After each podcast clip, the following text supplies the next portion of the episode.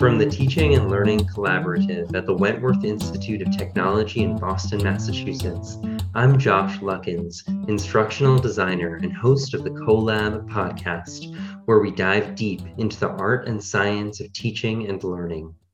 My guest today is Professor Ilyas Bhatti. He is the interim dean of the School of Management at the Wentworth Institute of Technology and has been a beloved professor of construction management at Wentworth for 21 years. As a child in Lahore, Pakistan, he nearly died of typhoid, which he contracted from contaminated drinking water. After training as a civil engineer in Pakistan, he immigrated to the United States and worked in wastewater and watershed management, rising to become the director of the public water supply for the Commonwealth of Massachusetts. He then served as the Metropolitan District Commissioner under both Democrat and Republican governors of Massachusetts, helping to manage the Big Dig, the largest infrastructure project in the history of the United States. Ilyas Bhatti, welcome to the CoLab. Well, thank you very much, Josh, for having me.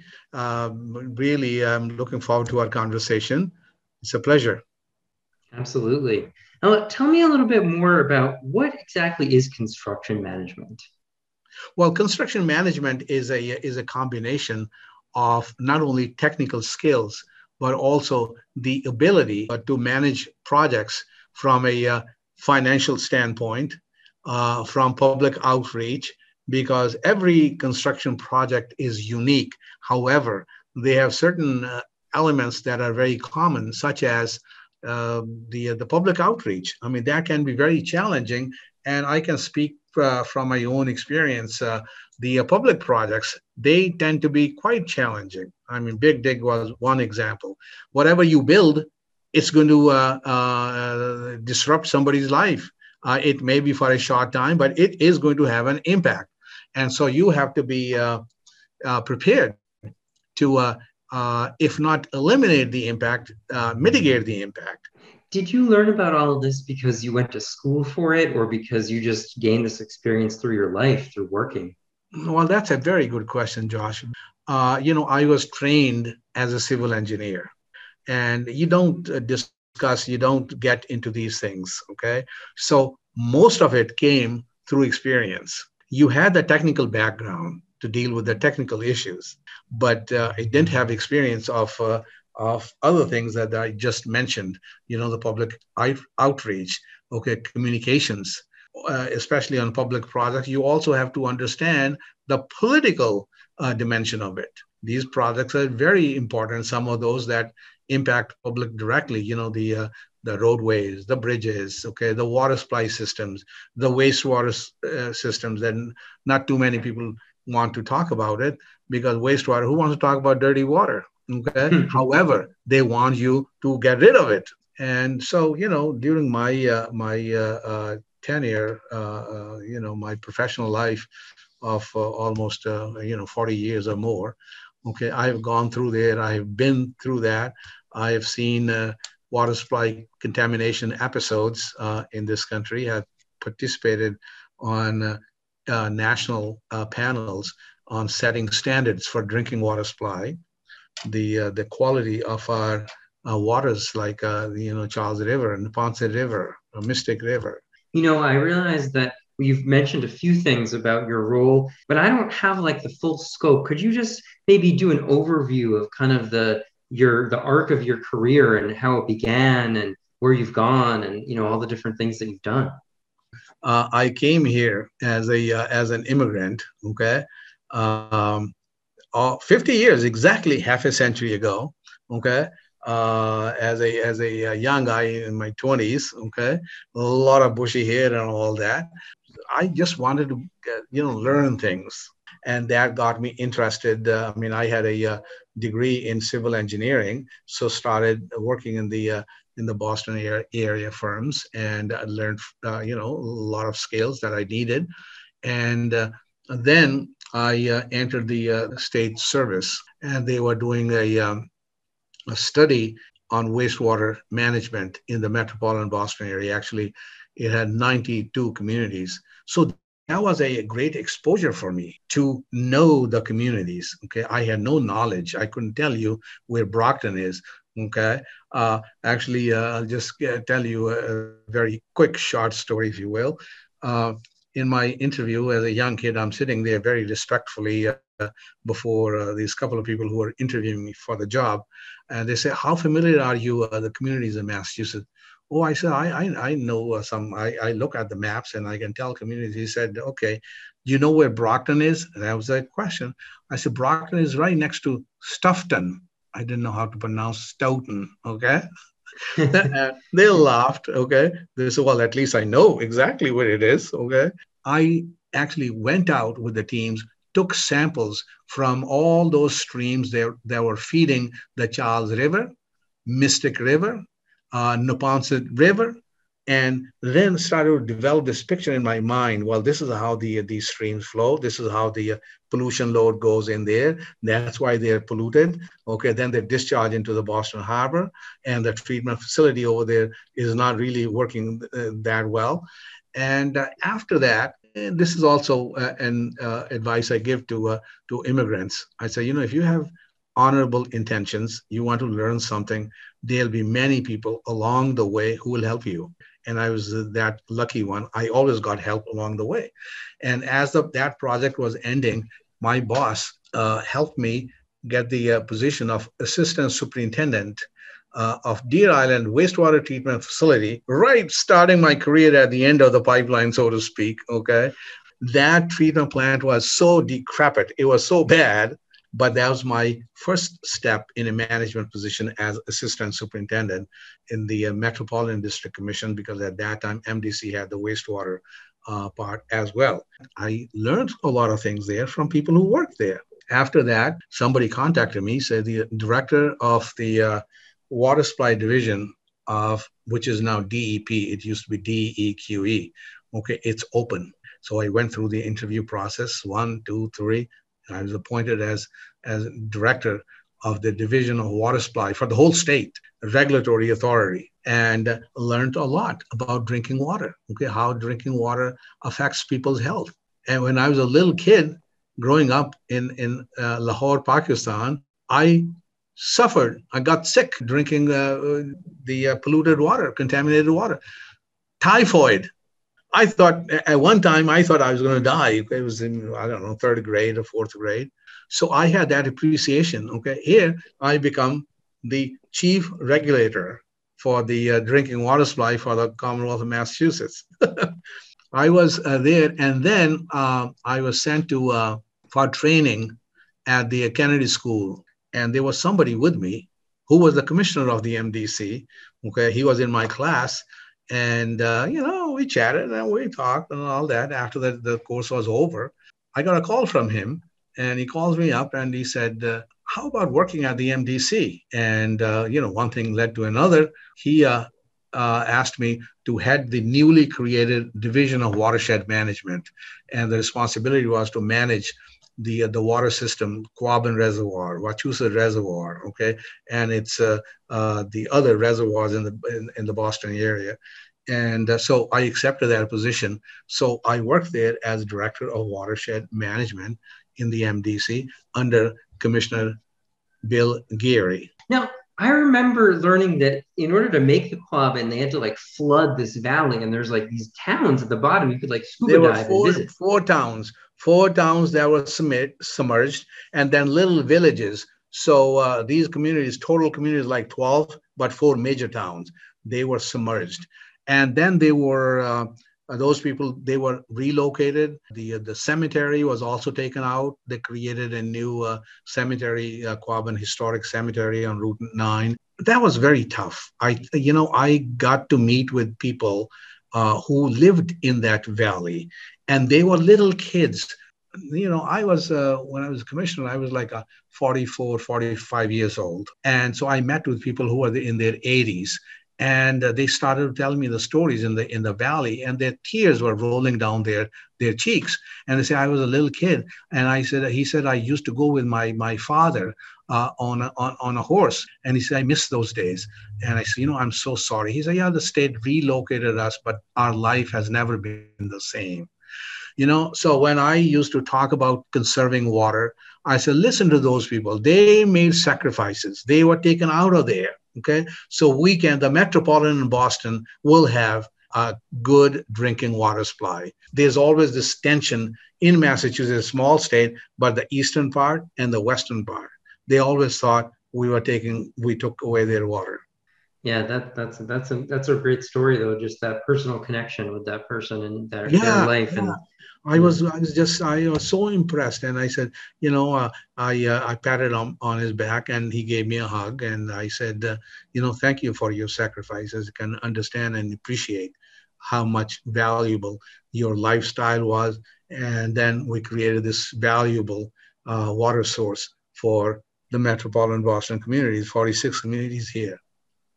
Wow, that's great. I think one of your, you know, great gifts is just your ability to connect with people and to, you know, really not just through charisma, but through stories and through empathy, and just to really build a connection that makes people feel seen, and it feels meaningful. It feels like real, you know? So I have a feeling you impart that to your students, especially in the part about, you know, having to go to the public and deal with the public and communicate with the public. And I'm just wondering, you know, how you do that, you know, how you convey this to the next generation of construction managers and leaders. Well, I think, you know, you actually answered my question. Okay. It is, you know, you share your experiences with your students, okay? What made you successful, okay? And if there were failures, what were the reasons for failures, okay?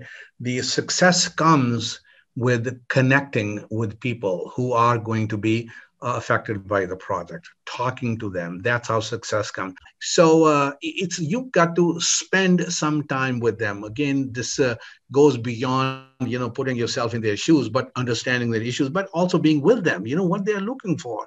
I mean, I have to admit that I drank a lot of cappuccinos in the North End and the beer and all that, but that's part of the outreach. If you can't do that, I don't think you are going to be a successful construction manager. You really learned a lot of lessons from all your work doing construction management and managing these big projects about empathy and communication. And I'm curious how you were able to translate those skills and that mindset into your role as a professor. Well, that's how I really got excited about getting into the teaching profession, because there was a wealth of information. You don't find it in books. Although some books have been written on those subjects, but you have your own personal experiences, that it gives you the opportunity to share those experiences. You know, one of the things I tell our seniors who are graduating, that there are certain formal things you have to do, but don't forget the informal. And they say, okay, what is that informal? It's called MBWA, okay, which means managing by wandering around, okay? You got to go on the job. Don't have a bunker mentality, meaning you are hidden in your office. People don't know you, who you are, okay, because you never step outside your office. Go out, talk to people. You are going to pick up some really gold nuggets of information. Talk to the people who are actually in mud. They're working. They say, hi, Jack. Hi, Bill. How you doing? What's going on? Okay. And they'll share with you information. They say, oh, gee, this manager came around. He talked to me. You know, you come back. Not everything is going to be so valuable, but most of it is going to be valuable. You can sift through that and say, well, this is what the people are complaining about. This is what they like. This is what they don't like. So that's people skills. You develop, you harness people skills, and that makes you a very successful manager. So that's what I tell our seniors. And I think our graduates are doing very well. Wherever they work, they do these things greatly. And I also tell, you know, that not everybody is cut out for public relations and all that. Well, that's fine. Some people would like to work in the design section, develop schedules and all that. But most of them, I see, they have that ability to go out in public, have that interaction. And construction management is a team support, so to speak. you all have to work together. And so we provide an environment at the Wentworth Institute that promotes collaboration. Okay?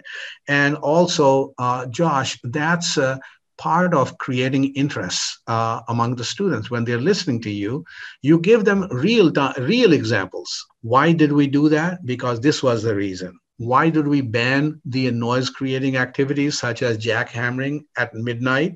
Because people are sleeping. And so you, based on that experience, okay, you convey that information to students. Students understand it. And, you know, I've also learned that sometimes you have tough subjects such as structural analysis or strength of materials. Involve a lot of formulas, but you got to tell them why do we need those formulas to analyze a situation. Make it interesting. Okay, I do that. Sometimes I poke fun at it. It catches their imagination. They understand it. We say, well, this is how we put steel in a bridge, okay? This is where the tensile zone is. Why? Because remember that particular bridge, and I can give examples. That's why it collapsed. We had to close it down because they put the steel in the wrong spot, in the wrong place, okay? And that catches their imagination. So then you can give them tough problems to deal with. So first you got to create that interest in learning, okay? Don't tell them, say, this topic is going to be boring, okay? There is no such thing as a boring topic. You can take any topic and make it more interesting. That's great. I love that there's, you bring that perspective, mindset that there's no such thing as a boring topic. Yeah. It sounds like, you know, your life has been guided by a lot of that kind of curiosity and quest for learning. Tell me about that, the role that curiosity's played in your life. That's an excellent point, okay? Curiosity, okay? If you get them interested in a subject, you can see on their faces, okay, then now they're interested. And so you have a conversation. You know, don't give a one-way lecture. Get them involved, okay? It should be participatory. You got to give the confidence to the students that they are capable of doing it. You can do it. You can give them a positive critique. Critique is important, okay? But it shouldn't be negative. It should be positive critique, okay? So look, you have done this part very well. Whether they're writing a paper for you, give them positive critique. Say, now you can really improve it, enhance it, okay? Because it needs certain things. And if you do that, this is fantastic. So be positive. And that positivity comes with the inspirational skills. You got to inspire them. The students get inspired. They'll come and they'll see you. They'll seek you, okay? They will not sit quietly in class. They'll ask questions. And you tell them that no question is, like they say, stupid. There is no stupid question, okay? They're good questions. Inspire them and encourage them. Boost their confidence. Once that is done, that you got the chemistry, the dynamics going in terms of enhancing the learning process. I'm just curious to know what your experience was like as a student growing up in Pakistan in a different era, you know, because teaching and learning now is transformed so much, and bright space and progressive and the future, and you know. But this was a very traditional time. You grew, you know. Sure. Well, I tell you, I mean, you know, we were very respectful of our teachers. Okay, very respectful. But when I went into engineering school in Lahore, okay, that was a school that the British built, and they taught there, and when they started it, the locals were not allowed, okay? But later on, they also opened it up to a very exclusive school, engineering university. Now it's called University of Engineering and Technology, Lahore. We had professors who were from all over the world, okay? I had professors from the United States, from England. England, those professors were left over before India and Pakistan were separated. And we had professors from Russia as well, okay, in the geology department. But one story I tell often to my colleagues and others was that this particular professor that I had, oh boy, okay, there's no way of describing, it was brutal, okay? What he would do is he would give you negative points, okay? Like minus 10, okay? And oh man, I mean, that was a wake up call. So you got to do much better than that. So you had to come back up to zero to make yourself better. Okay. We don't do that here. Okay. So sometimes my colleagues will humorously say, you know, I like to do that. I say no, but it was a great learning experience. These professors had different perspectives, and the Americans. I mean, I like the American professor. Okay, he had a. Well, I just liked his personality. He was much better. He was smiling and talking and all that. I got good grades from him, and I think his demeanor may have inspired me to come to the United States. Okay. And, you know, talking to them, they'll say, oh, you should go and get your master's in the United States. And there was this time that the immigration window had been opened for Pakistanis and Indians to immigrate to the United States. The category was scientists and engineers. They had been determined to be in short supply. So under JFK's immigration policy, that immigration window was opened up.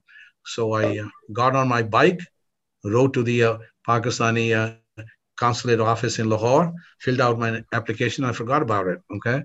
And then a few months later, the letter comes in the mail, say your immigration is approved. Okay, I said, oh, wow. And they say, you know, get your passport and everything ready. So I got my passport and everything. And the other interesting part is at that time in 71, when I arrived at Logan Airport, okay, I got my green card right at the airport, because I had brought an envelope that was given to me by the U.S. consulate office with a picture and everything. And so they bing, stamped, and they gave me, say, okay. And I'm sitting very respectfully, this guy, immigration officer, he says, okay, young man, he said, two things you got to do. I said, sure, sir. He said, you got to go to the Social Security office, get your Social Security card. The second, you had to sign for the draft to go to Vietnam. Okay. Yeah. Registration. You had to go register yourself. Okay. That was kind of unsettling, okay? But I had to do that because it was the law, okay? But I was lucky that I think I may have been a few months older, so I was over that line where you pack out your bags and go to Vietnam, okay? So I got a designation. It was 1H, which meant currently not available for induction, okay? So, but you could be called if there was need. Okay. Well, then the war also started to wind down. Okay. And I often joked with our previous department chair, Scott Sumner, because he went to Vietnam. I said, well, thank you for going in my place. Okay. Oh my gosh, that's crazy. So even though you weren't a citizen, they could still send you to Vietnam. Yeah, because you are a permanent resident holding a green card. So green card holders were, were required to file for the registration. You know? Wow. And you could not get citizenship until you had satisfied this condition. Okay. Yeah. So exactly 5 years from that date, I filed my citizenship papers. I became a citizen, and I often very proudly say that I'm a proud bicentennial citizen, because it was 1976. Okay, so my citizenship certificate is also different, has a different border, and also got my U.S. passport that also says bicentennial year, and they let me keep that as a memento. That's great. So, wow. Yeah, well, so many stories. You know, this is a distinction of old age, nothing else. Okay. Wow. I have this memory from when I was a kid of Governor Bill Weld giving a press conference in front of the Charles River to say that it was clean. And he just took off his suit jacket and just jumped in. Yeah. Do you remember this? Were you there? Absolutely. You know, that's the day I took off, okay? And he does that. Oh, I had a lot of fun with Bill Weld. Did he plan that? Did the jump in the river, or was that just a surprise to everyone? Oh, that was a surprise. Oh, yeah. No. That was a surprise. Nobody had expected. Yeah, nobody had expected. He just wanted to make a point, and he said it's cleaner. Okay, and actually, some people were not happy that he did that. Why not? Because of the health implications. You know, here's the governor jumping in there. You know, it was cleaner, but it may not have been totally, something that you want to jump in. But everyone to do, maybe. You know. Yeah. That's funny. Now, it sounds like, I mean, you've spent obviously the vast majority of your life here in the U.S. and in Boston. But yep. I was really struck by that story you told about when you were a child in Pakistan and you got typhoid or, yes. I mean, it just you really experienced grew up in a different world, a different place, a different time. Oh, absolutely. Contamination rampant. The people getting, there used to be community wells. Okay, so everybody getting water from the community well, and those wells were not well protected at all, and the contamination will seep through the soil and contaminate the wells. I mean, we had situations here as well. We had to shut down many wells. Woburn, the city of Woburn, they had these wells that had been contaminated and with chemicals, and cluster of that the city. Okay, they had, unfortunately, kids who came down with leukemia. Okay, and we had to shut down those wells. Now the water is fine over there because it's all piped water. Okay, from Quabbin going there. But, we had many episodes where there were the landfills, they contaminated the drinking water supply.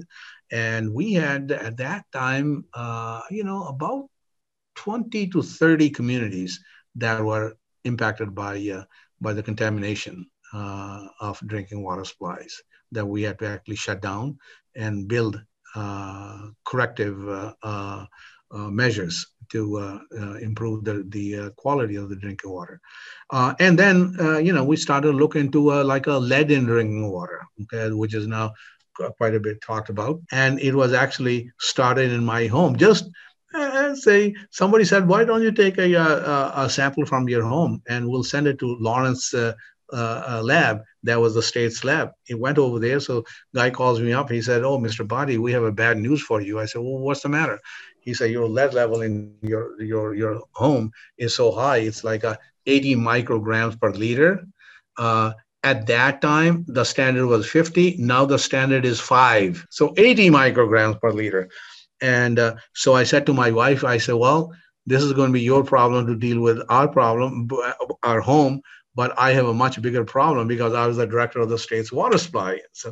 So we started at that time, I remember meeting with EPA, we started a testing throughout the state for lead. So it started over there by me taking a sample. That's a great story. Yeah, you just like, what am I drinking in my own house? And then it turns out, exactly. I'm the director of the water for the whole state. This is bad. The state. So we learned from those experiences. And it's amazing because in your career, you've really seen the world transform a great deal just in terms of how people communicate and the role of technology, how it's integrated just into our everyday lives. Do you have any reflections on that, of just how you've seen the world change and where you think it might be going? Well, technologically speaking, yes, the world is changing and technology is helping. But we have some real challenges now to deal with. And one of my favorite areas is infrastructure. We built a great infrastructure in the United States, but then we forgot its maintenance. And so we don't fix something until it's really broken. And that shouldn't be the way. So keep that in mind, infrastructure. The other challenge that we have and our graduates will have is dealing with the climate change. Climate change, infrastructures, they are very much interrelated, okay? If you fix one thing, don't think about or fix the other thing, it's going to have an impact. You can build the finest infrastructure, but if the climate is changing, well, it's going to ruin that infrastructure. We have seen plenty of examples of that. Look at the West Coast, what's happening there. Now, some scientists are saying that the West Coast may become uninhabitable. Okay, now that's a very, very drastic vision of the future. So we're going to do something there. So the students of today, they will have to deal with climate change. We can't ignore it. We got to build in a way that respects the climate, that respects the environment. We got to build smartly. We have to also, when we build, we should also have a plan for its maintenance and improvement. Otherwise, things is, you know, about the very simplest thing about infrastructure is if you don't fix it today, it's going to cost you a lot more in the future. I had this example of Longfellow Bridge. Its price tag during my time to fix it was about $30–40 million. They just finished it, completed it. It cost a little over $250 million. Okay, almost close to $500 million. It is because you delayed it. You keep delaying it. Okay, there are more damage done. Granted that we also had to think about, you know, the bike path and all that, which is great. Okay, so we got to continuously update and upgrade our infrastructure. Drinking water. We improved the drinking water facilities in the 80s. We improved the wastewater facilities in the 80s. But they need help now. Every so often we say, oh yeah, you know, the water quality is going down. No kidding, okay? The Charles River, it used to be an open sewer, okay, in the 40s and 50s. And because they were discharging raw sewage and raw industrial waste, okay, untreated industrial waste right into the Charles River. Charles River is just one example. Many of the rivers, some rivers caught fire because they had so much oil. Somebody smoked a cigarette and threw it, and there they caught fire. But then came the Clean Waters Act. Okay, federal government passed this act. And under that, a lot of activity took place in the late 70s, in the 80s. Okay, we built new facilities for waste treatment. Now, Charles River, it's beautiful. Okay. Every so often you see a little bit of a pollution load, but that comes off with the runoff, and we got to deal with that. And Massachusetts Water Resources Authority, they've been doing some of the stormwater management. But now with climate change, they are saying we're going to have more floods. Okay, what are we going to do with the extra floods? We didn't design the systems for extra floods. So that's where the climate change part, climate change, infrastructure, they're intertwined. We got to build a resilient infrastructure. We are teaching our students, actually the juniors and the seniors, okay, especially we're talking about resilient structure. We are talking about conserving resources. We are talking about the different types of materials, okay, where we can conserve and preserve some materials, use the materials efficiently.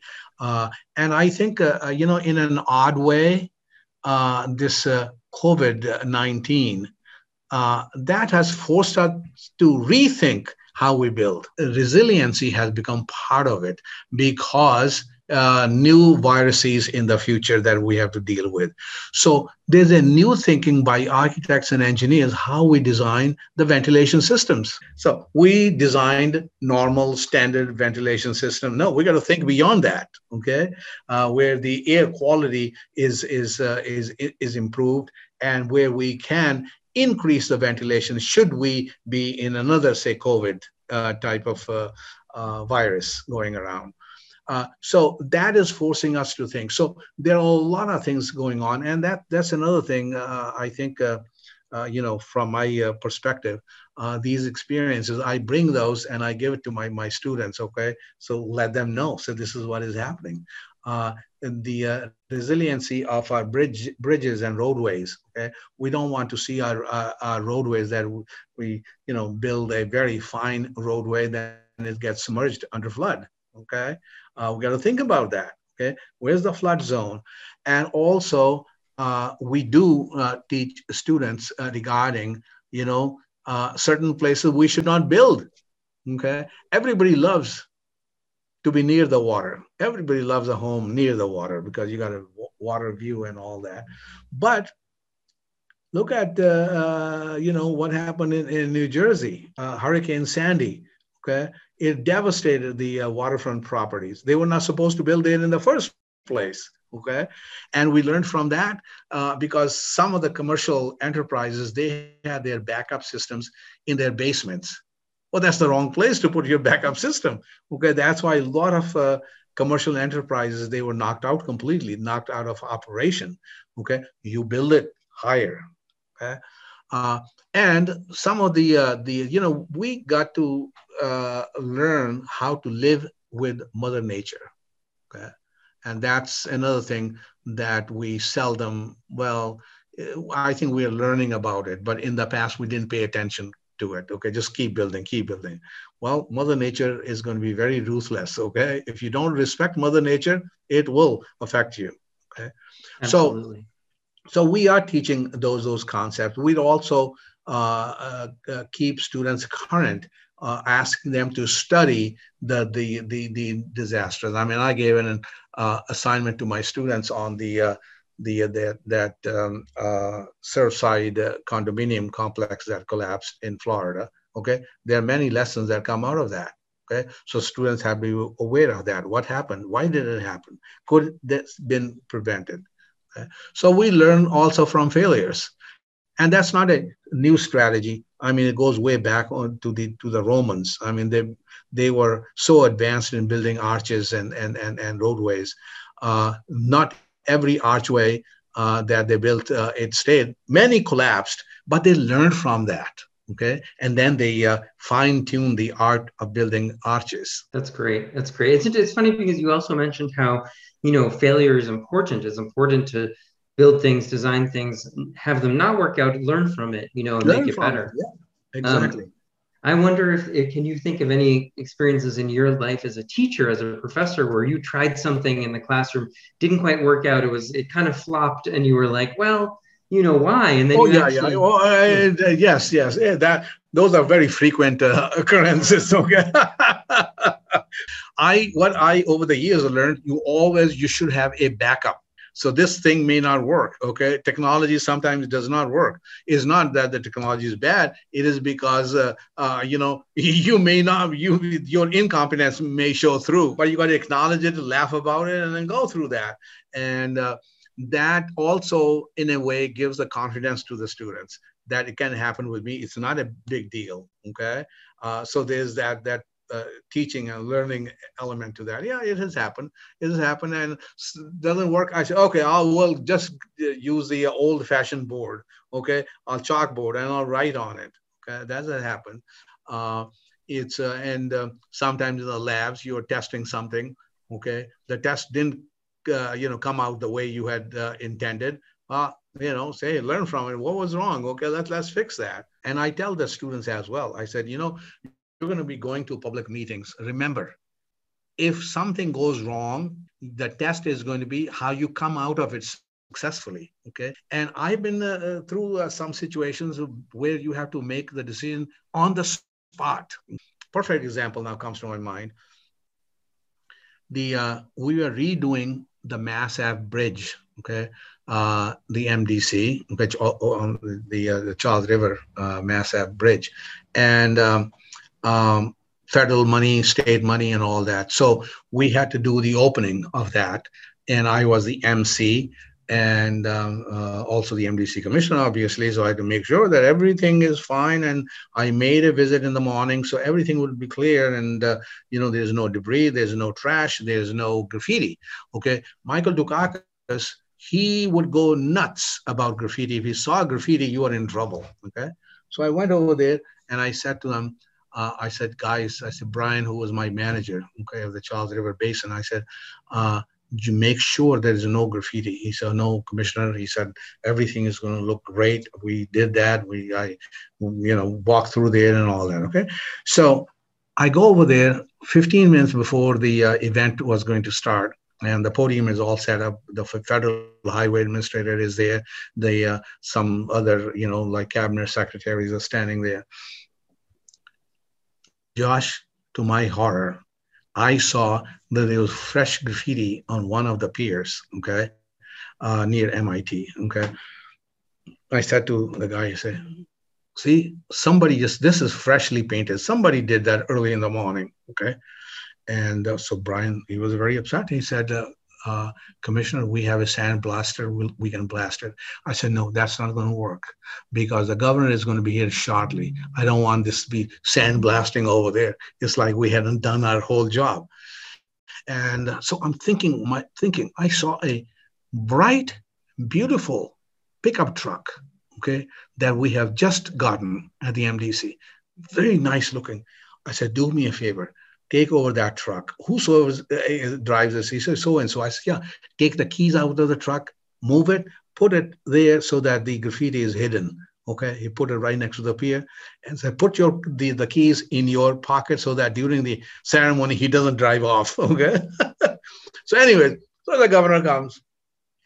And the governor comes and he look and he say, Ilyas, he said, everything looks spectacular here. I said, well, thank you, Governor. He said, wow. And he said, I don't see any graffiti. And I said, Governor, we know how to take care of graffiti. Okay, now I know what's hidden there, okay? The event took place, it happened nicely, and you know, wow. A few years later, after he was not the governor, but he actually, we invited him to be the keynote speaker. Wentworth had sponsored this American Schools of Construction's annual convention in Boston. We were the sponsors of that, okay? So invited Michael Dukakis to talk over there, and you know, people stood up, they want to take pictures with Michael Dukakis and all that. I had to introduce him, and so I talked about how the governor was very particular about the environment and this all good things I said. And I said, Governor, I do have to make a confession now, okay? A public confession. So I told him the story. Everybody was laughing, okay, about the story of the truck. Okay?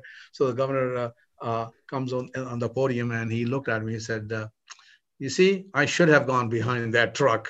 I said, too late, Governor, now.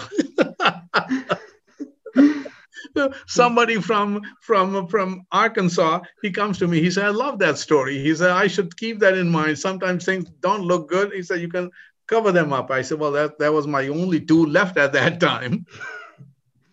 That's amazing. That's great. I'm glad the governor had a good sense of humor about it. Oh, yeah. He said, he laughed about that. He said, well, I should have gone behind that truck. I said, too late. Oh. That's really funny. Ilyas, so you're retiring soon. What does that feel like? Well, it's a different feeling. You know, you are starting a new chapter of your life, and my family is very happy about it. I think, you know, a lot of things that you put off that I'll do it later, I do it later. Now I'll have time to do those things. Of course, I think I'm going to miss all my colleagues. That's a loss. Okay, but I will come around and visit with people. And, you know, we have built up friendships and collegiality. I think, especially in the CM department, it has been great to be working with these very eminent and very smart colleagues and, you know, professors. So that's the part I'm going to miss. And how long have you been teaching here at Wentworth? And were you teaching prior? I actually started to teach at Wentworth in 2001 as an adjunct, and I liked it. And then full-time, I started in 2006. That wasn't full-time here. That was actually at Roger Williams University. And so my colleagues and friends over here, they said, what happened to you? Cross the border to go over there? And they brought me back. They said, we have this position for you, okay? And I was really honored. And so I accepted a full-time position in 2009. So I've been teaching as full-time since 2009. So 2001 through 2009, that's about 8 years. And now you're talking about another 12 years. So almost 20 years teaching at Wentworth. Do you have any final you know, recommendations that you'd like to leave us with, or any last thing I should have asked you, or story you'd love to tell, anything to... Well, I think it's a very simple, not complicated at all. It is be inquisitive. If you have a question, ask that question. If you are interested, pursue it further. you will learn a lot. Share it. By sharing knowledge, you enhance your own knowledge. So be inquisitive. Ilyas, thank you so much for joining us on the CoLab podcast. It's really been a pleasure speaking with you. Same here. Pleasure. Pleasure. Always a joy talking to you, Josh. Thank you for giving me this time. Ilyas Bhatti is Professor of Construction Management at Wentworth, and I'm Josh Luckens, host of the CoLab podcast, a production of the instructional design team at the Teaching and Learning Collaborative here at the Wentworth Institute of Technology in Boston, Massachusetts. Thanks for joining us, and as always, stay curious.